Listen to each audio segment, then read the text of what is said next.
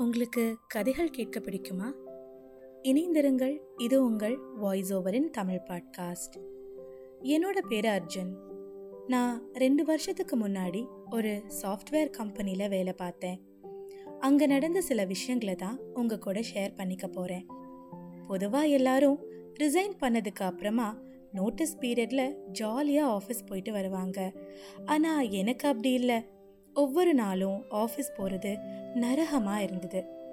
என்னை பற்றி எல்லாரும் பின்னாடி பேசினாங்க. கமெண்ட் பாஸ் பண்ணாங்க. இதெல்லாம் கேட்டுட்டு நிம்மதியாக வேலை பார்க்கவே முடியலை. எனக்கு இந்த ஆஃபீஸில் ஒரு சிலர் தான் க்ளோஸ் ஃப்ரெண்ட்ஸ் அவங்கள தவிர மற்ற எல்லாரும் என்னை பற்றி காசிப் பண்ணாங்க. என்னோட மேனேஜர் கிட்ட இருந்து அந்த இமெயில் வந்தப்போ எனக்கு முதல்ல ரொம்ப ஹாப்பியாக இருந்தது. யுவர் ரெசிக்னேஷன் அக்செப்டட் அப்படின்னு மூணே வார்த்தையில் இமெயில் அனுப்பியிருந்தாரு. இது சந்தோஷப்பட வேண்டிய விஷயம் இல்லைன்னு கொஞ்சம் லேட்டாக தான் புரிஞ்சுது. என்னடா வாழ்க்கைன்னு வெறுப்பாக இருந்தது. இது எல்லாத்துக்கும் காரணம் ஒரு பொண்ணு தான் அன்னைக்கு அவளை கேன்டீனில் பார்த்தப்போ எனக்கு பயங்கர கோவம். பலார்னு ஒரு அறை கொடுக்கணும் போல இருந்தது.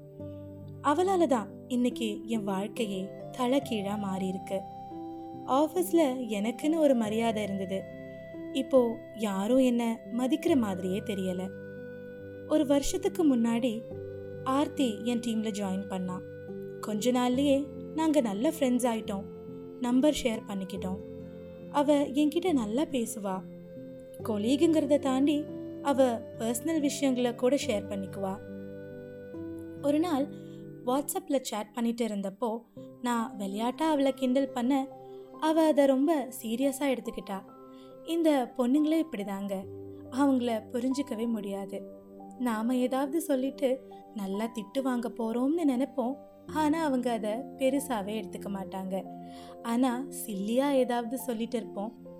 அதுக்கு பயங்கரமாக கோவப்படுவாங்க. என்னடா இந்த பொண்ணு? இதுக்கெல்லாம் கோவப்படுதேன்னு அப்போ எனக்கு சிரிப்பு தான் வந்தது. அதுக்கப்புறம் ரெண்டு நாளாக ஆர்த்தி என் கூட பேசவே இல்லை. என்ன ஆர்த்தி இதுக்கெல்லாமா கோவப்படுவ? அப்படின்னு கேன்டீன் பக்கத்தில் அவளை பார்த்தப்போ கேட்டேன். அப்போது தெரியாமல் என்னோட கை அவன் மேலே பட்டுடுச்சு. அவ்வளோதான் உடனே உன்னை என்ன பண்ணுறேன் பாருன்னு சொல்லிட்டு நான் அவளை ஹராஸ் பண்ணதா ஹெச்ஆரில் கம்ப்ளைண்ட் பண்ணிட்டா. நான் அவகிட்ட சாரி கேட்டேன். அவளுக்கு புரிய வைக்க எவ்வளவோ ட்ரை பண்ணேன். ஆனால் அவள் நான் சொல்கிறத காது கொடுத்து கேட்கவே இல்லை. என் மேனேஜர் என்னை கூப்பிட்டு கேட்டாரு. இல்லை சார். அது தெரியாமல் நடந்ததுன்னு எவ்வளவோ சொன்னேன். ஆனால் அவர் எதையுமே கேட்க தயாராக இல்லை. ஆர்த்தி சீஃப் செக்ரட்டரியோட ஃப்ரெண்டோட பொண்ணு. என்னால் ஒன்றுமே பண்ண முடியாது அர்ஜுன். நீங்கள் ஒர்க்கில் சின்சியருங்கிறதால என்னால் உங்களை ஃபயர் பண்ண முடியாது. நீங்களே ரிசைன் பண்ணிடுங்கன்னு கூலாக சொல்லிட்டாரு. அதுக்கு மேலே என்னாலையும் ஒன்றும் பேச முடியலை. இந்த விஷயம் சில மணி நேரத்திலேயே காட்டுத்தீ போல ஆஃபீஸ் முழுக்க பரவிடுச்சு. எல்லாருக்கும் இதை பற்றி தான் பேச்சு. என்னை ஒரு பொம்பளை பொறுக்கினே முடிவு பண்ணிட்டாங்க. கேண்டா வாழ்கிறோம்னு எனக்கே என் மேலே வெறுப்பாக இருந்தது. வேண்டா வெறுப்பாக ஆஃபீஸ்க்கு போயிட்டு இருந்தேன். என்னோட க்ளோஸ் ஃப்ரெண்ட்ஸை தவிர மற்றவங்க யார்கிட்டையும் பேசுறதையே நிறுத்திக்கிட்டேன். அப்போதான் என் லைஃப்பில் மதுன்னு ஒரு பொண்ணு வந்தாங்க. மது எனக்கு ரீப்ளேஸ்மெண்ட்டாக ஜாயின் பண்ணாங்க. நான் ஆஃபீஸை விட்டு போகிறதுக்குள்ளே என்னோட ப்ராஜெக்ட் டீட்டெயில்ஸ் எல்லாம் அவங்களுக்கு ட்ரான்ஸ்ஃபர் பண்ணணும். மது ரொம்ப ப்ரில்லியண்ட்டான பொண்ணு. சீக்கிரமே எல்லாத்தையும் கற்றுக்கிட்டாங்க ரொம்ப அழகாகவும் இருப்பாங்க. அதனாலேயே டிபார்ட்மெண்ட்டில் பல பசங்களுக்கு அவங்க மேலே ஒரு கண்ணு. அவங்களும் எல்லார்கிட்டேயும் ஃப்ரெண்ட்லியாக பழகுவாங்க. ஆனால் எனக்கு தான் இப்போல்லாம் பொண்ணுங்க கூட பேசவே பயம். மது கிட்ட ப்ராஜெக்ட் டீட்டெயில்ஸ் தவிர வேறு எதுவுமே பேச மாட்டேன். ஏன் எப்போவும் டல்லாக இருக்கீங்க அர்ஜுன்னு அவங்க கேட்பாங்க. ஒரு நாள் நான் சீக்கிரமாக கிளம்பணும். ஏதாவது டவுட் இருந்தால் கால் பண்ணுறேன்னு உங்கள் நம்பர் கொடுங்கன்னு கேட்டாங்க.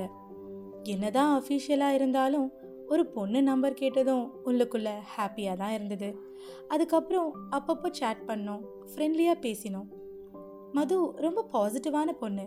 எல்லாத்தையும் பாசிட்டிவாக அப்ரோச் பண்ணுவாங்க. அதனாலேயே எனக்கு அவங்கள ரொம்ப பிடிக்கும். மது வந்ததுக்கு அப்புறம் எனக்கு பிடிக்காத ஆஃபீஸ் கூட எனக்கு பிடிச்சு போச்சு. ஒரு நாள் பயங்கர டிராஃபிக் ஆஃபீஸ் போக கொஞ்சம் லேட் ஆயிடுச்சு. அன்னைக்கு மது என்கிட்ட வந்து ஹெச்ஆர் கொடுக்க சொன்னதா சொல்லி ஒரு பேப்பரை கொடுத்தாங்க. என்னோட சர்வீஸ் லெட்டர் அது. இன்னும் லாஸ்ட் ஒர்க்கிங் டே கூட வரல. அதுக்குள்ள சர்வீஸ் லெட்டரை கையில் கொடுத்துட்டாங்க. அது எனக்கு ரொம்ப அவமானமாக இருந்தது. எல்லாரும் இந்நேரம் என்னை பற்றி மது கிட்ட சொல்லியிருப்பாங்க. மது என்னை பற்றி என்ன நினைப்பாங்கன்னு யோசிச்சுட்டு இருந்தேன். வேலையில் கான்சென்ட்ரேட் பண்ணவே முடியல. அப்போது மது வந்தாங்க. காஃபி பிரேக் வரீங்களா அர்ஜுன்னு கூப்பிட்டாங்க. கேன்டீனில் எனக்கும் காஃபி எடுத்து கொடுத்தாங்க. ஏன் அர்ஜுன் இப்படி இருக்கீங்க? சேரப் பண்ணுங்க அப்படின்னு சொன்னாங்க. மது நான் ஏன் ரிசைன் பண்ணேன்னு உங்களுக்கு தெரியுமான்னு கேட்டேன். தெரியும் அப்படின்னு சொன்னாங்க. தெரிஞ்சுமா என் கூட ஃப்ரெண்ட்லியாக இருக்கீங்கன்னு கேட்டேன். மற்றவங்க பேசுகிறத வச்சு நான் எப்படி உங்களை ஜட்ஜ் பண்ண முடியும்? எனக்கு நீங்கள் ஒரு நல்ல ஃப்ரெண்டாக தான் இருக்கீங்க. அடுத்தவங்க பேசுகிறத பற்றி கவலைப்படாதீங்க அர்ஜுன். உண்மை என்னன்னு உங்களுக்கு மட்டும்தானே தெரியும் அப்படின்னு சொன்னாங்க. அந்த நிமிஷம் அவங்க மேலே ஒரு பெரிய மரியாதையே எனக்கு வந்துச்சு. ஒரு நாள் அவங்க லேப்டாப் ஸ்க்ரீனில் ஒருத்தர் கையில் ஒரு குழந்தைய வச்சிருக்க மாதிரி ஒரு பிக்சர் பார்த்தேன். இது யாருன்னு கேட்டேன். அது அவங்களோட ஹஸ்பண்டும் குழந்தையும்னு சொன்னாங்க. ஒரு ஆக்சிடெண்ட்டில் அவங்க ஹஸ்பண்ட் இறந்துட்டு தான் சொன்னாங்க. அதை கேட்டதும் எனக்கு மனசு ரொம்ப கஷ்டமாக இருந்தது. அந்த குழந்தைக்கு ஒரு நாலு வயசு தான் இருக்கும். எப்படி இந்த மாதிரி ஒரு சுச்சுவேஷனில் கூட மதுவால் இவ்வளோ பாசிட்டிவாக இருக்க முடியுதுன்னு நினச்சி ஆச்சரியப்பட்டேன். அவங்க மேலே எனக்கு இன்னும் அன்பு அதிகமாச்சு. அன்னைக்கு ஆஃபீஸில் என்னோட கடைசி நாள். எப்படியாவது என்னோட லவ்வை மதுக்கிட்ட சொல்லிடணும்னு நினச்சேன். டெஸ்கில் அவங்க இல்லை. ரொம்ப நேரம் வெயிட் பண்ணியும் வரல. என்னோட கால் மெசேஜ்னு எதுக்கும் அவங்க ரெஸ்பாண்ட் பண்ணலை. ஹெச்ஆர் கிட்ட என்னோட ஐடி கார்டை கொடுத்துட்டு அப்படியே மது லீவ் ஏதாவது இன்ஃபார்ம் பண்ணியிருக்காங்களா அப்படின்னு கேட்கலாம்னு போனேன்.